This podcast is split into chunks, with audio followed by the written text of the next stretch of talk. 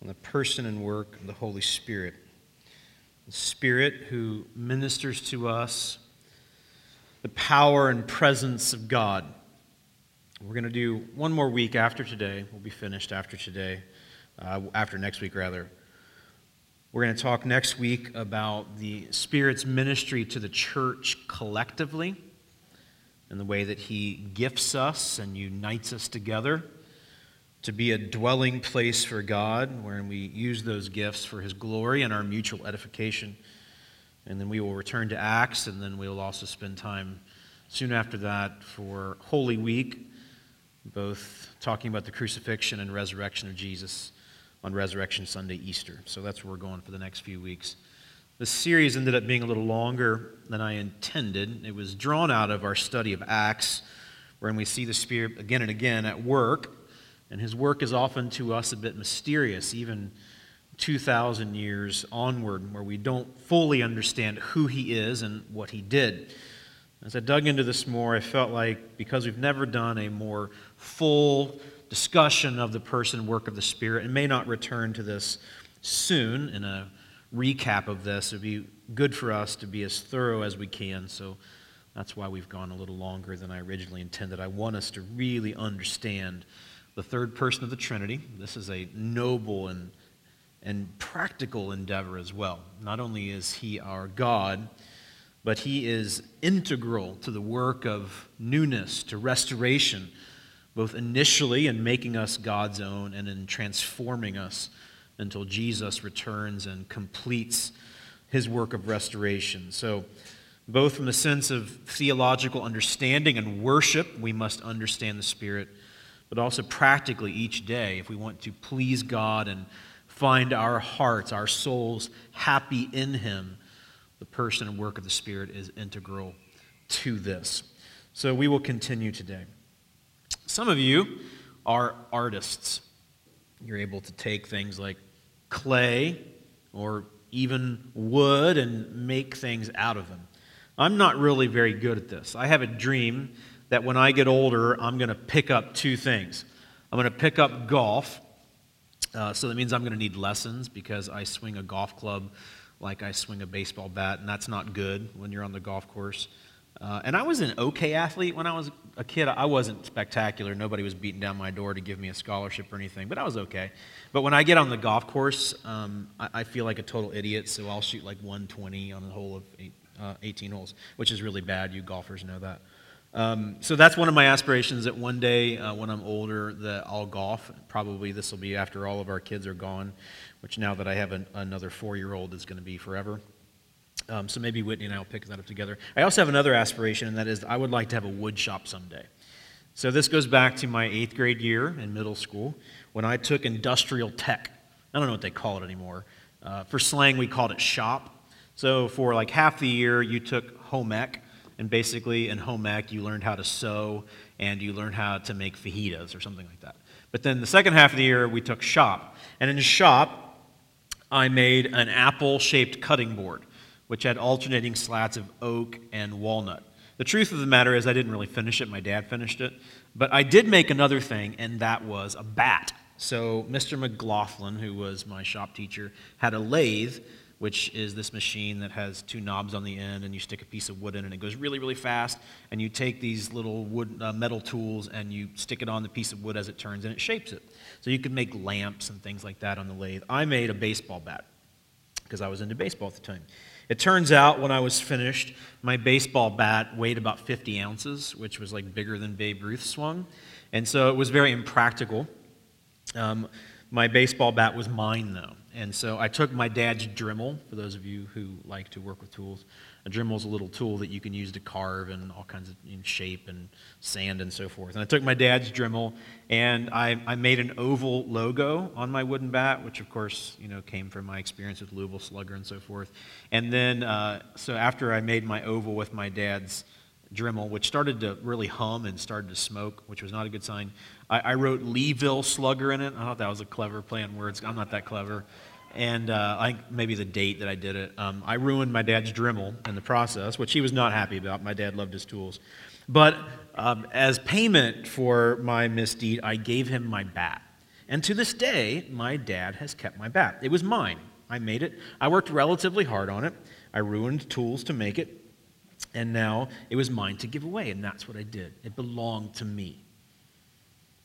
In a sense, though it's a little trite, we belong to God in every way, and He made us for a certain purpose.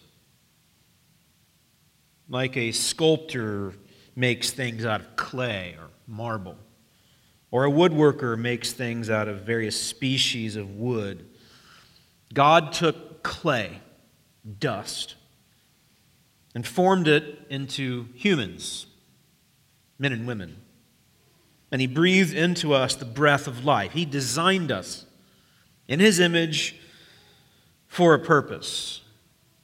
And beyond the giraffes and the aardvarks and the oak trees and the oceans and all the seashores of the world, we were the ones that were the chief pinnacle of His creation, for we were created in His very image. Now, God is not physical.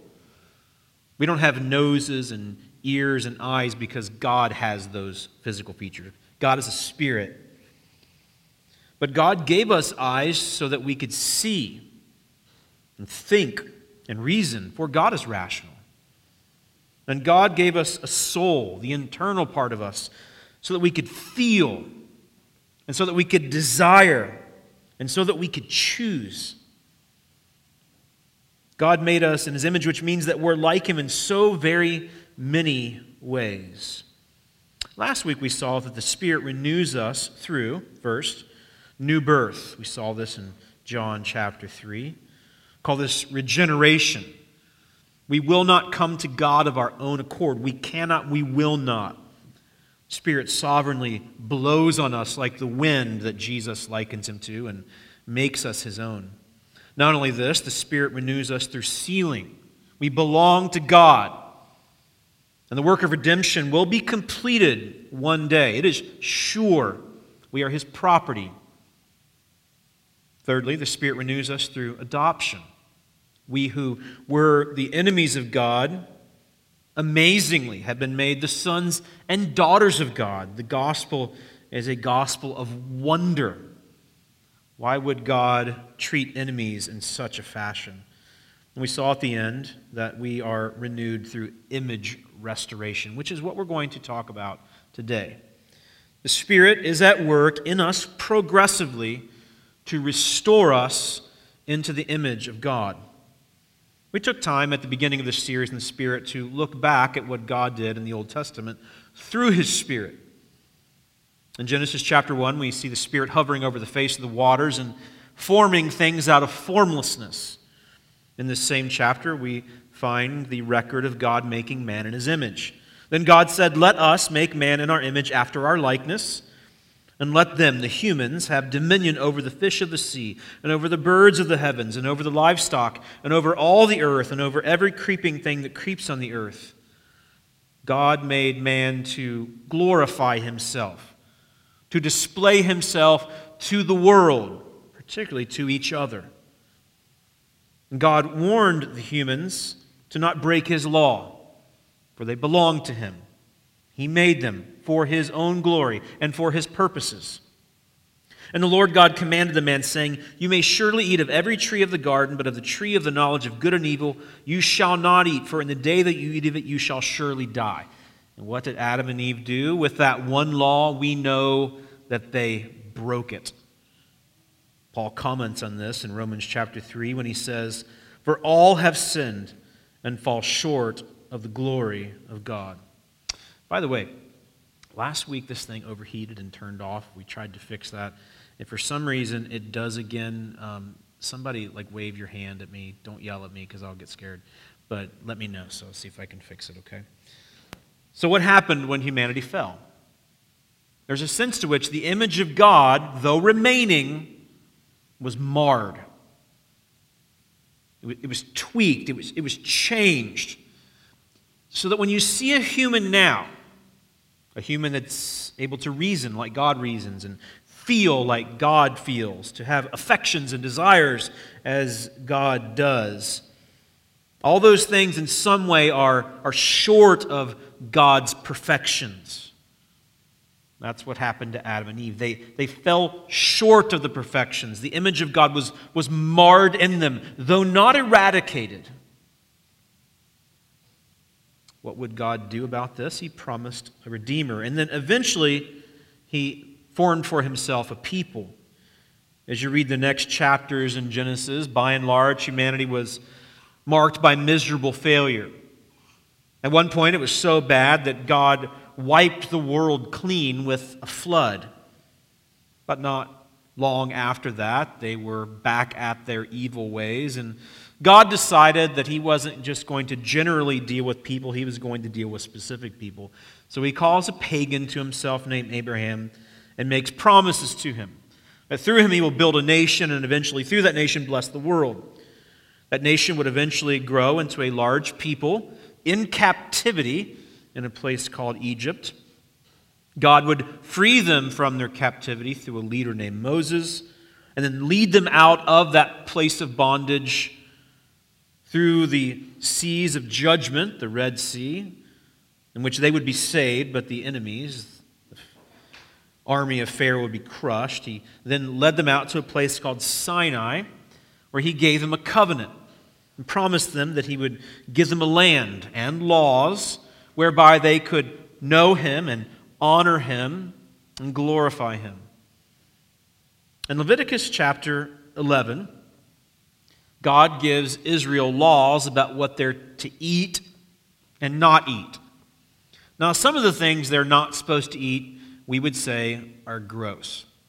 Insects, for instance. They were allowed to eat locusts, which is interesting, but most insects they were not allowed to eat. That makes sense, right? Because insects are gross. They were not allowed to eat lizards, even specific lizards like monitor lizards. They were not allowed to eat such things. They weren't allowed to eat hawks or rock badgers, whatever those were. There were some really good things they were not allowed to eat, so it makes me glad that I didn't live 3,000 years or so ago. They were not allowed to eat bacon. You're pretty familiar with that. They were also not allowed to eat shrimp which means they were not allowed to eat bacon wrapped shrimp, which was even a bigger problem. But in Leviticus chapter 11, God tells them why all these things, some of them seemingly arbitrary, were so. God says through Moses, For I am the Lord your God. Consecrate yourselves, therefore, and be holy, for I am holy. You shall not defile yourselves with any swarming thing that crawls on the ground, things they couldn't eat. For I am the Lord who brought you up out of the land of Egypt to be your God. You shall therefore be holy, for I am holy. Some of the things that they weren't allowed to eat make sense. Some of the things they weren't allowed to eat didn't make a lot of sense. But God was trying to teach them about distinctions. Some of the things were quite dirty. Some of the things were sort of conceptually dirty. They crawled around in the mud or wallowed in it. What God is saying is, You're my people. You shouldn't be like anyone else. Naturally, in your hearts, you are separate from me. You have been soiled because of sin. But I have brought you out of Egypt to make you my own. And even in the way that you eat, you should show distinction. There were other seemingly arbitrary things. They couldn't have garments that had mixed fabrics. The men were not allowed to round off the corners of their beard, they weren't allowed to groom their beards. Why? Seems fashionable in our day and age for men to wear beards, even sort of bushy ones. Super fashionable if you wear a bushy beard and flannel most of the time. Back in that day, that would have been seen as unholy. Why?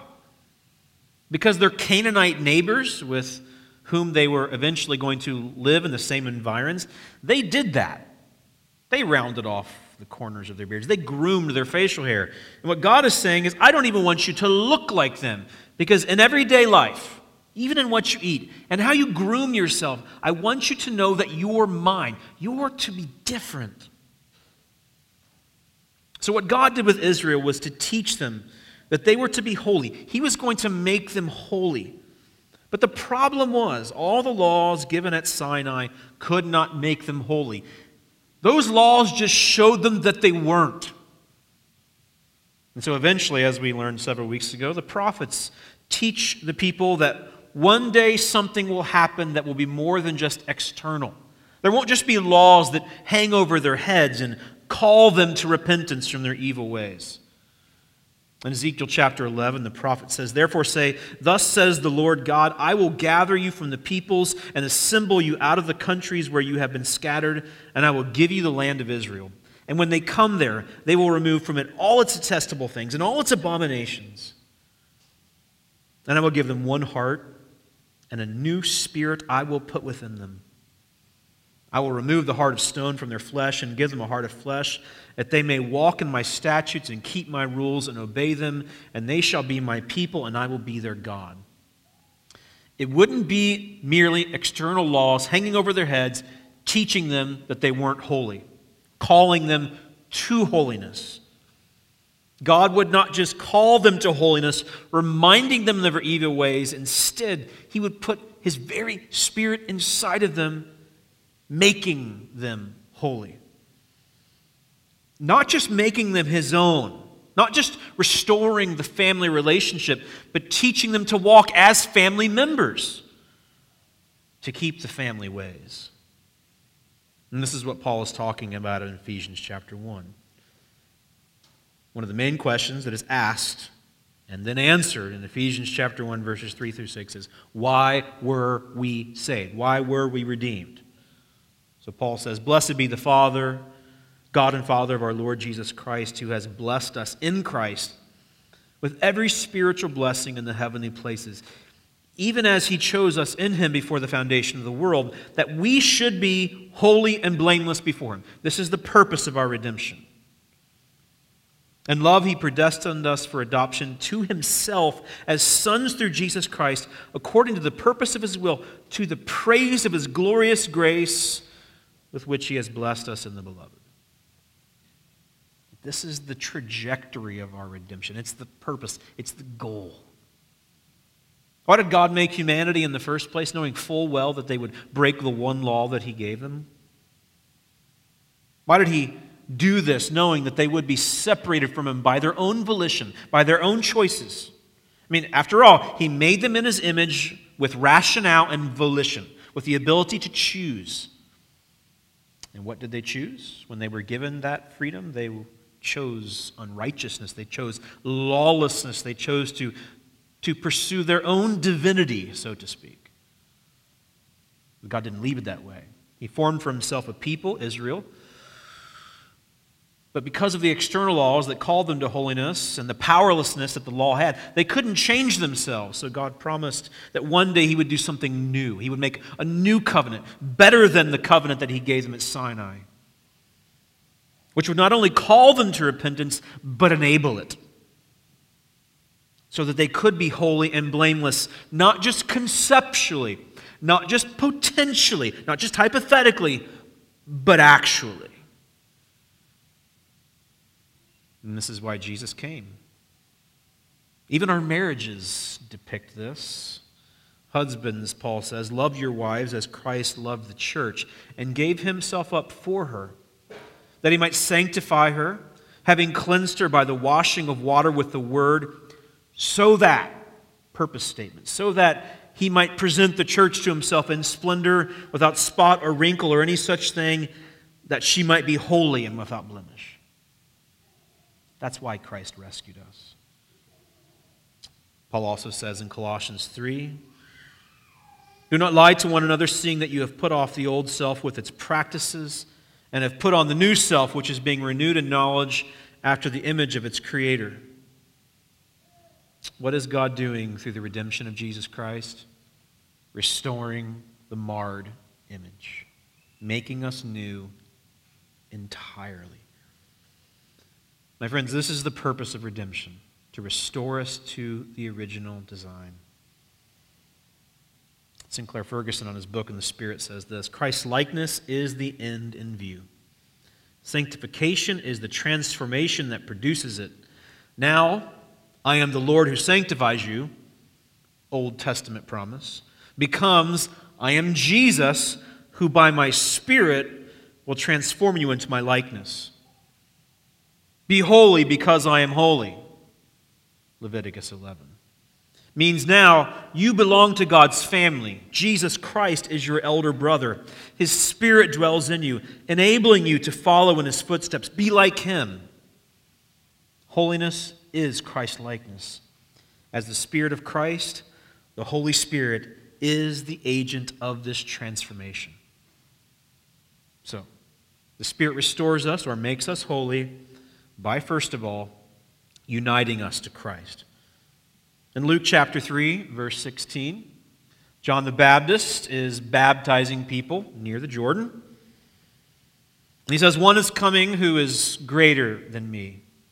He won't just baptize you in water, he'll baptize you with the fire, spirit, which largely was accomplished at Pentecost, but the experience continues for all of God's people now. Look with me, please, in John chapter 17.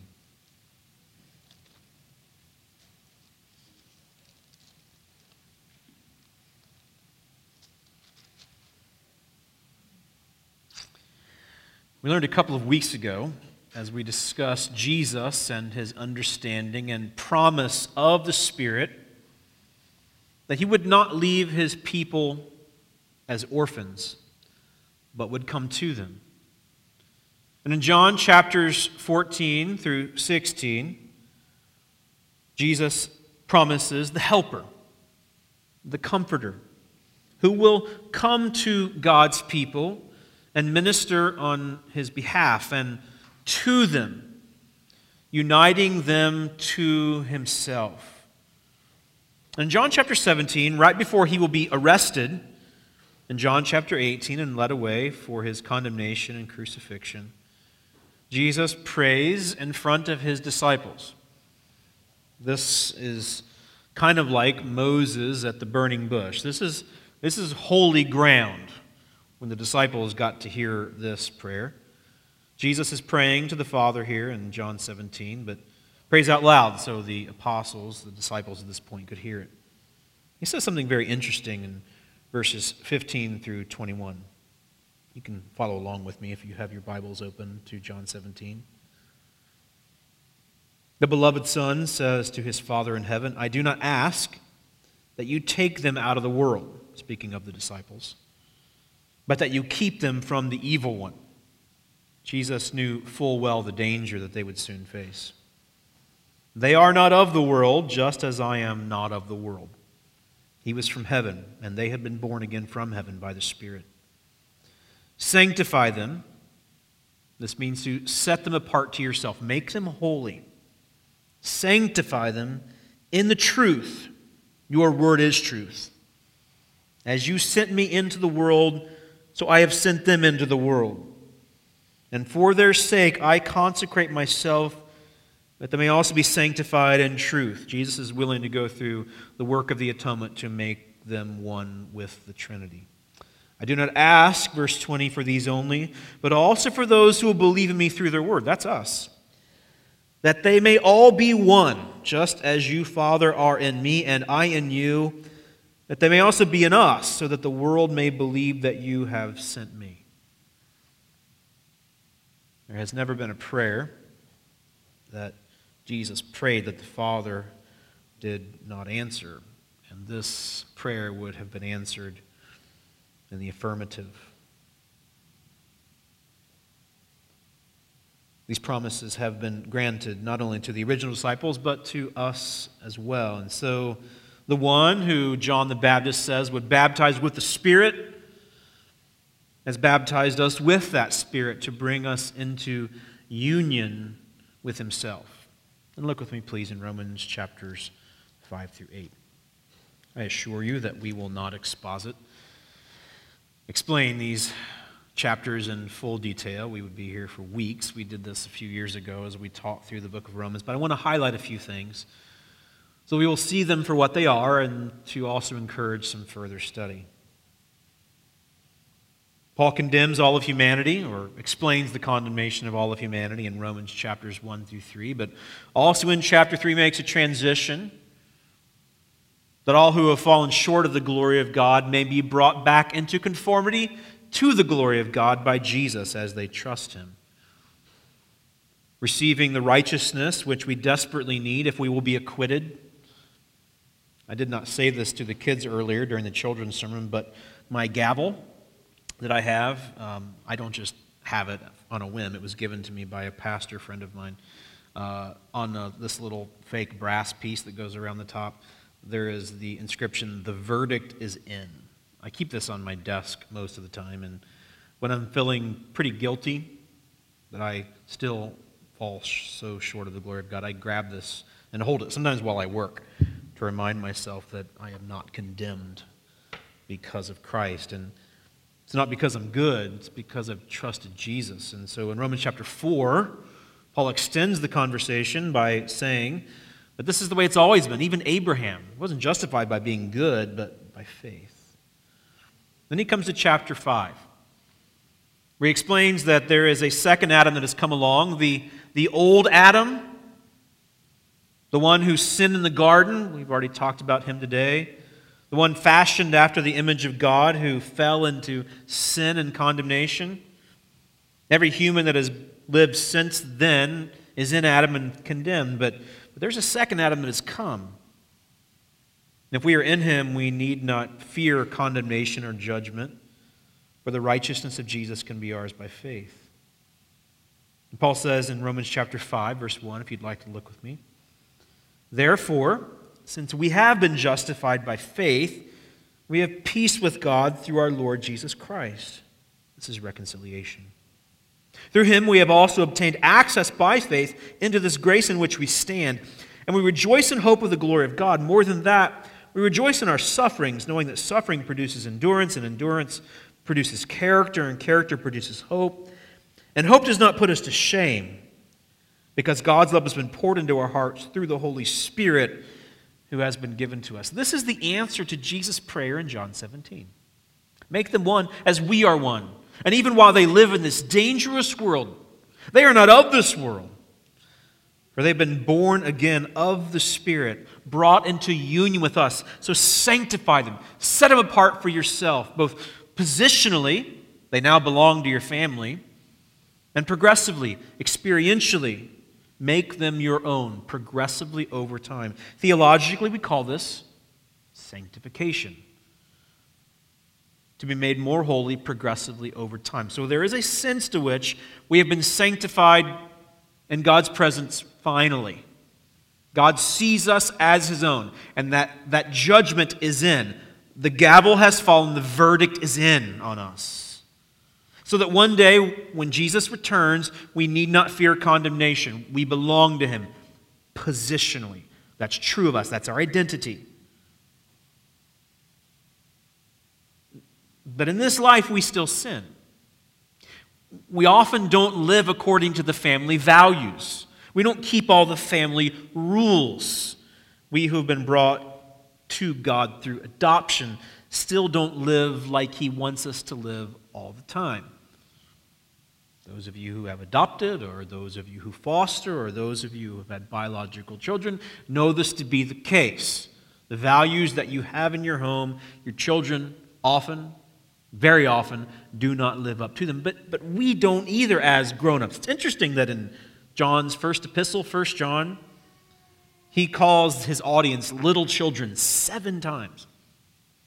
And he wasn't talking to little kids, he was talking to the grown ups. As little children, we are dear to God, but we still sin. So, what has He done? He has sanctified us and is sanctifying us and has done so through the Spirit who has made us new and is making us new. This Holy Spirit who ministers God's sanctifying love to us. Look with me in chapter 6. In light of chapter 5, which teaches us that we are no longer under condemnation, that our trespasses will not be held against us, a logical argument would be should we keep sinning so that God's grace might shine all the brighter? This grace which covers our sin and pardons the sinners. What's Paul's response? What shall we say then? Are we to continue in sin that grace may abound? By no means. May it never be said so. May it never be. He goes on to say, How can we who died to sin still live in it? Do you not know that all of us who have been baptized into Christ Jesus were baptized into his death? We were buried, therefore, with him by baptism into death, in order that just as Christ was raised from the dead by the glory of the Father, we too might walk in newness of life. For, verse 5, if we have been united with him in a death like his, we shall certainly be united with him in a resurrection like his. How have the baptism of death and then the raising up to resurrection, how has Jesus' baptism into death and resurrection been appropriated by us? How has it been credited to us? Well, it's by the Spirit. That's Paul's argument in Romans chapter 5, verse 5. The Holy Spirit has been granted to our hearts. It's the answer to the prayer of John 17. This one who baptizes with the Spirit, this one who prays that we will be one with the Father is the same one who promised that we would not be left as orphans. And this would be accomplished through the coming of the Spirit. So, Paul is arguing in Romans chapter 6 that we have not just been freed from condemnation, but we've been freed experientially so that we don't have to serve sin. So, we have been freed from sin's penalty, Romans chapter 5. And, Romans chapter 6, we have been freed from sin's power.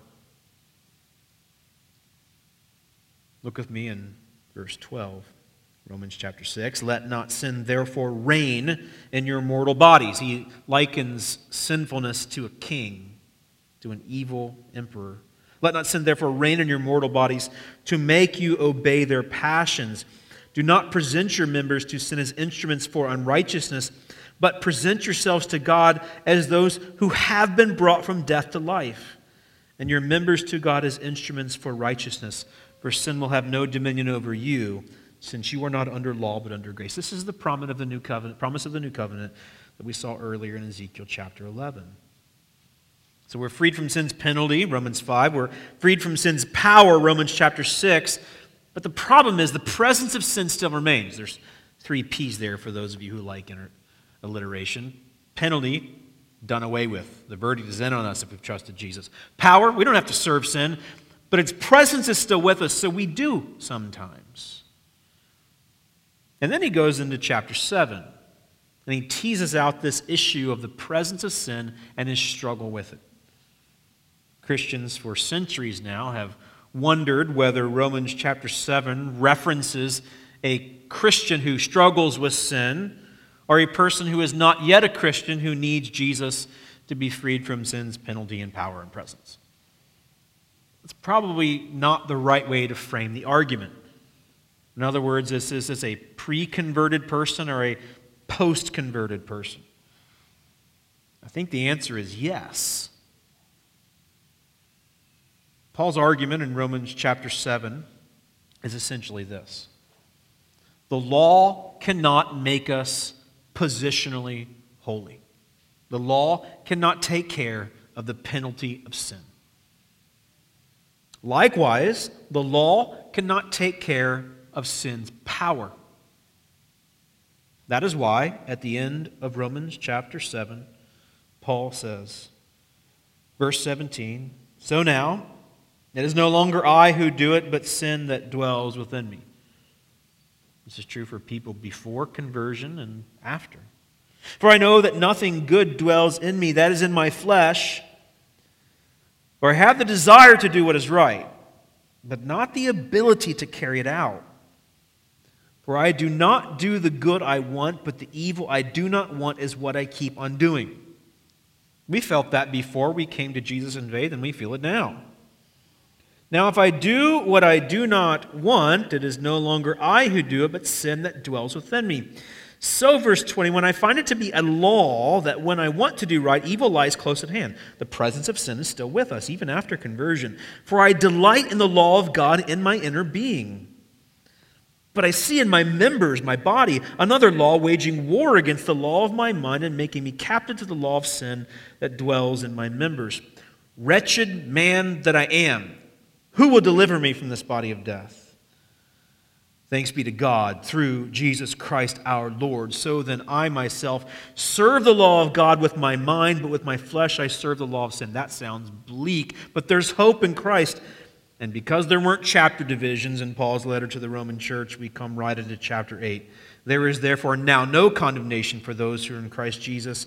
For the law of the Spirit of life has set you free in Christ Jesus from the law of sin and death. These words, which we read to your children earlier, are now applicable for their parents.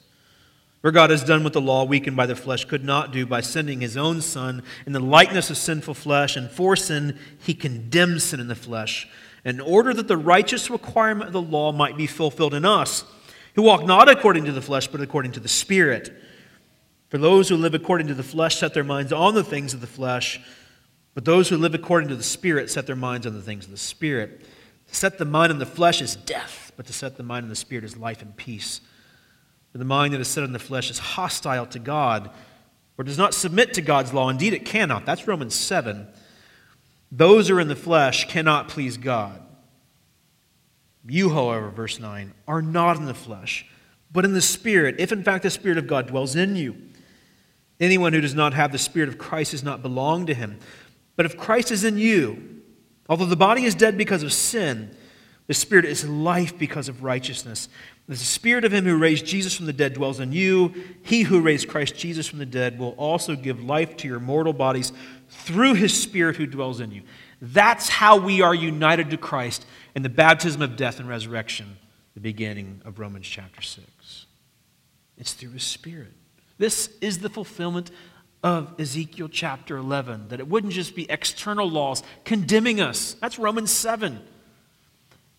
Can we, can we be righteous enough through moral effort to make God pleased with us? Can the penalty of sin be removed from us? Can condemnation be removed from us if we just work hard enough? And the answer is no.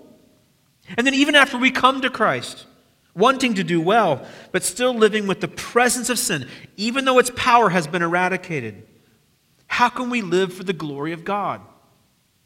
How can the prayer of Jesus in John chapter 17, be fulfilled, that we would be sanctified to God, both positionally and progressively over time. How? It's not going to be by the law. And by the way, the law is holy and righteous and good, Paul says in Romans chapter 7. For it shows us that we are bad. We, we need that. Before the good news can be appreciated, the bad news must be clear. So, how do we deal with this presence of sin? the God who made all things, creating us in his image for his glorious purposes, and sent his Son to take our place and rescue us. They together have sent the Spirit to live inside of us and to make us new. This means that from beginning to end, from before the foundation of the world until the story is wrapped up, that God the Trinity, Father, Son, and Spirit are graciously at work to sanctify us and restore the image and to bring us back to the garden. And even better, that we will live with Him in fullness where there's not even the potential for sin in the coming age. And that's why verse 12, Paul goes on in Romans 8 so then, brothers, we are debtors not to the flesh to live according to the flesh. For if you live according to the flesh, you will die. But if by the Spirit you put to death the deeds of the body, you will live. For all who are led by the Spirit of God are sons of God. The Spirit restores us, makes us holy by uniting us to Christ. This is the gracious work of God on our behalf. The Spirit restores us or makes us holy. Secondly, by transforming us degree by degree. Look with me, please, in 2 Corinthians chapter 3.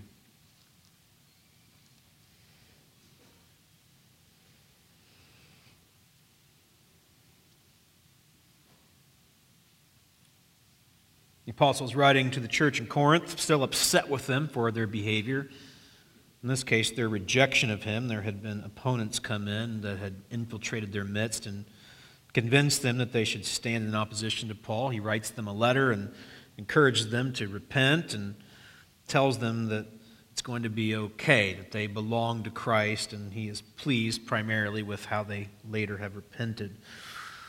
So he says in chapter 3, this guy who spent 18 months, I believe, in Corinth planting this church, they were dear to him. Are we beginning to commend ourselves again? 2 Corinthians 3 1. Or do we need, as some do, letters of recommendation to you or from you? Others had infiltrated, as I just said, their midst, and Paul said, You know me. You yourselves are our letter of recommendation, written on our hearts to be known and read by all. You are dear to us, and we have been part and parcel of your transformation. And you show, verse 3, that you are a letter from Christ, delivered by us, written not with ink, but with the Spirit of the living God, not on tablets of stone, but on tablets of human hearts. This is not just an external law with the hypothetical possibility of righteousness and holiness. This has really happened. The Spirit has broken in. Verse 7 Now, if the ministry of death, carved in letters on stone, this is a reference to the Mosaic law, came with such glory that the Israelites should not gaze at Moses' face because of its glory, which was being brought to an end, will not the ministry of the Spirit have even more glory? When Moses would fellowship with God, his face would glow, and it freaked the people out because it reminded them that they weren't holy. The Holy One of eternity dwelt in their midst, and they weren't holy, and it scared them. So Moses would wear a veil over his face so they wouldn't be so freaked out. Verse 9 For if there was glory in the ministry of condemnation, when Moses communed with God in the giving of the law, the ministry of righteousness must far exceed it in glory. The promise of the new covenant. Indeed, in this case, what once had glory has come to have no glory at all because of the glory that surpasses it. For if what was being brought to an end came with glory, Mosaic law, much more will what is permanent have glory. This is a lesser to greater argument.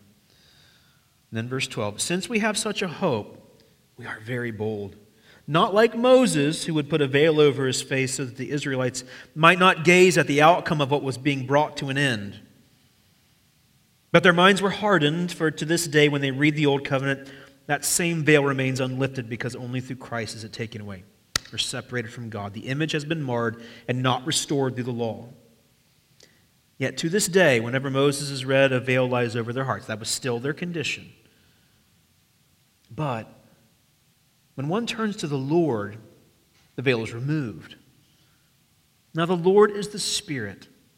And where the Spirit of the Lord is, there is freedom. And we all, with unveiled face, beholding the glory of the Lord, are being transformed into the same image, from one degree of glory to another, for this comes from the Lord who is the Spirit. The promise of the new covenant has been fulfilled in Christ. He prays to the Father that his followers, then and now, will be sanctified to themselves. How does he do that? Positionally, we saw this last week. We call this regeneration. We are born again, made new by the Spirit, and sealed and adopted. But it's not just positional, it's not just a one time event, it's an ongoing experience. The law which stood over Israel, reminding them of how they weren't holy, but that they should be holy, it couldn't make them holy. That's Romans 7. So, what has God done? Romans 8. He's given us His Spirit. So from beginning to end, we are transformed, renewed, saved by God, God the Father, God the Son, and in this place, the Lord, who is the Spirit, God as well. He transforms us from one degree of glory to another. This means that we who used to lie, probably in some way or another, still struggle with dishonesty. But if the Spirit has indwelt us for any period of time, we're probably less dishonest than we used to be.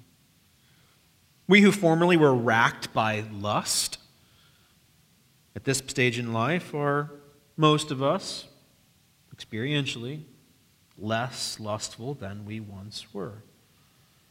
We who were greedy are less greedy, and, and so forth and so on. You get the idea. I remember when I was a young guy my teenage years and then into college and seminary. I got to preach from time to time. was an intern at a church during seminary, and you know I was learning a lot. I had a decent bit of Bible and theology under my belt, and so whenever I got to preach, which was very occasionally, I, I liked to show it off. I wanted people to know I was smart. I wanted people to know that I had a grasp on things. And it's not as though I just got up in the, the pulpit and, and preached things without praying. I did. I, I tried to, to be a humble person. But I remember one of the elders that was over me in my internship that uh, he said to me, actually, he didn't say to me, he said through another elder, which actually kind of stung and hurt. I don't recommend that. That uh, I had good content, but that I, I, I portrayed it, I, I preached it in kind of a cocky way. I'll never forget that. Never since then, I, I realized that if I was going to be able to help people, because that's why I do what I do, that I was going to have to pursue humility. So if you were to ask me now at the age of 41, 20 years onward or so, are you a humble person? My answer would have to be no. Am I pursuing it? I think so. I think I'm not who I was. What will I be like at the age of 61 if the promises of the Bible are true, that the Spirit is transforming me from one degree of glory to another? I'll be less prideful then than I am now. I'm not who I was, but I'm not who I want to be. This means that we should be grateful. You who struggle with greed, pride, and lust, and a host of other vices, be grateful that you weren't who you were. Here's a little pastoral applicational recommendation. It's really hard sometimes for us to see our own progress. But as we live in, in metaphorical proximity toward one another, I mean, if you'd like to move in next door to each other, more power to you, but most of us aren't going to do that. But we should live in, in relational proximity toward each other. This is why things like men's and women's studies and small group and discipleship are so important. So that as we see each other grow, we should tell each other. If we see a person becoming less prideful over the years, tell them. That will encourage them. And then you both can glorify God in gratitude. And then we struggle together in relational proximity that we will not be in the future who we are now. There's a clever little story which has been credited to Michelangelo. It's really not true. It was brought together perhaps in the 19th century or so, but it is said that a young man came to Michelangelo and they were gazing together at his statue of David, uh, a masterpiece of art still to this day. And the young man said to Michelangelo, How did you create such a magnificent sculpture? And if you know the story, Michelangelo said, I just knocked off all the stuff that didn't look like David. Now, again, Michelangelo didn't really say that, but that's kind of what our sanctification is like. What we look like in the end. We didn't read these verses today, but I did recommend that you go back to Romans chapters 5 through 8 and see the work of the Spirit on our behalf. Paul says in Romans chapter 8 that in the end, that we will all look like Christ. We will be presented to him as trophies and we will look like him. That's, that's what he's doing now. That's why pride is being chipped away with his chisel and hammer. That's why greed is being knocked off. That's why lust is being blown away, because in the end, God has a purpose in our redemption. Not just that we will hypothetically look like him one day, but that we definitely will. Now we must, we must submit to this. Look with me, please, in Galatians chapter 5.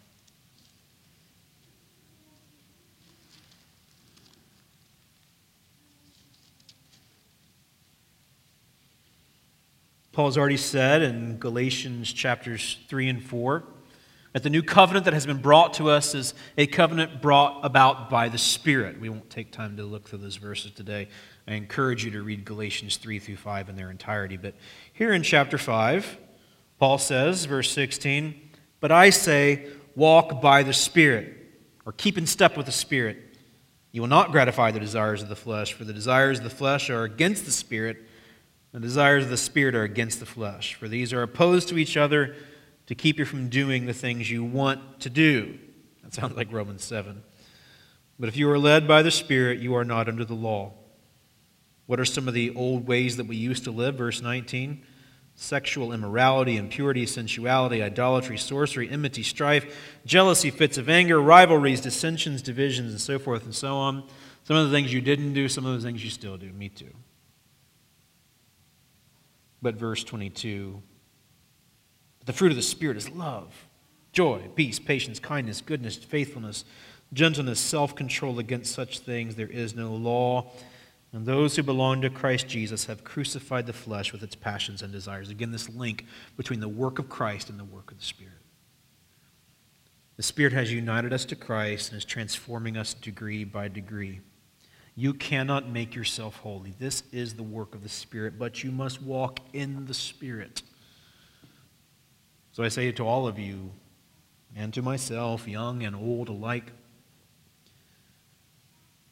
that the promise of Jesus that he prayed to the Father, prayer and promise, John 17, they will be fulfilled in us. By the grace of God, we will be brought to full image restoration in the end. God will get the credit, for he has done it all.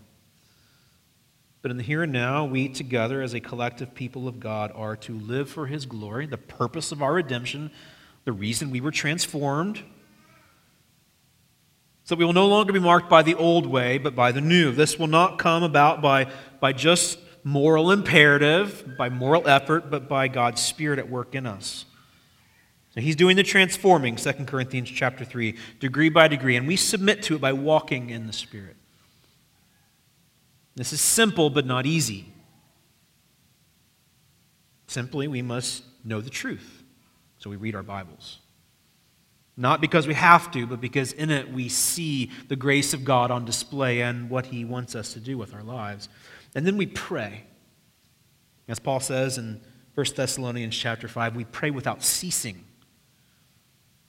Because every moment of every day we are struggling between these two options to, to gratify the desires of the flesh, but because the power of sin has been broken, Instead, we want to gratify our Savior, to bring glory to Him.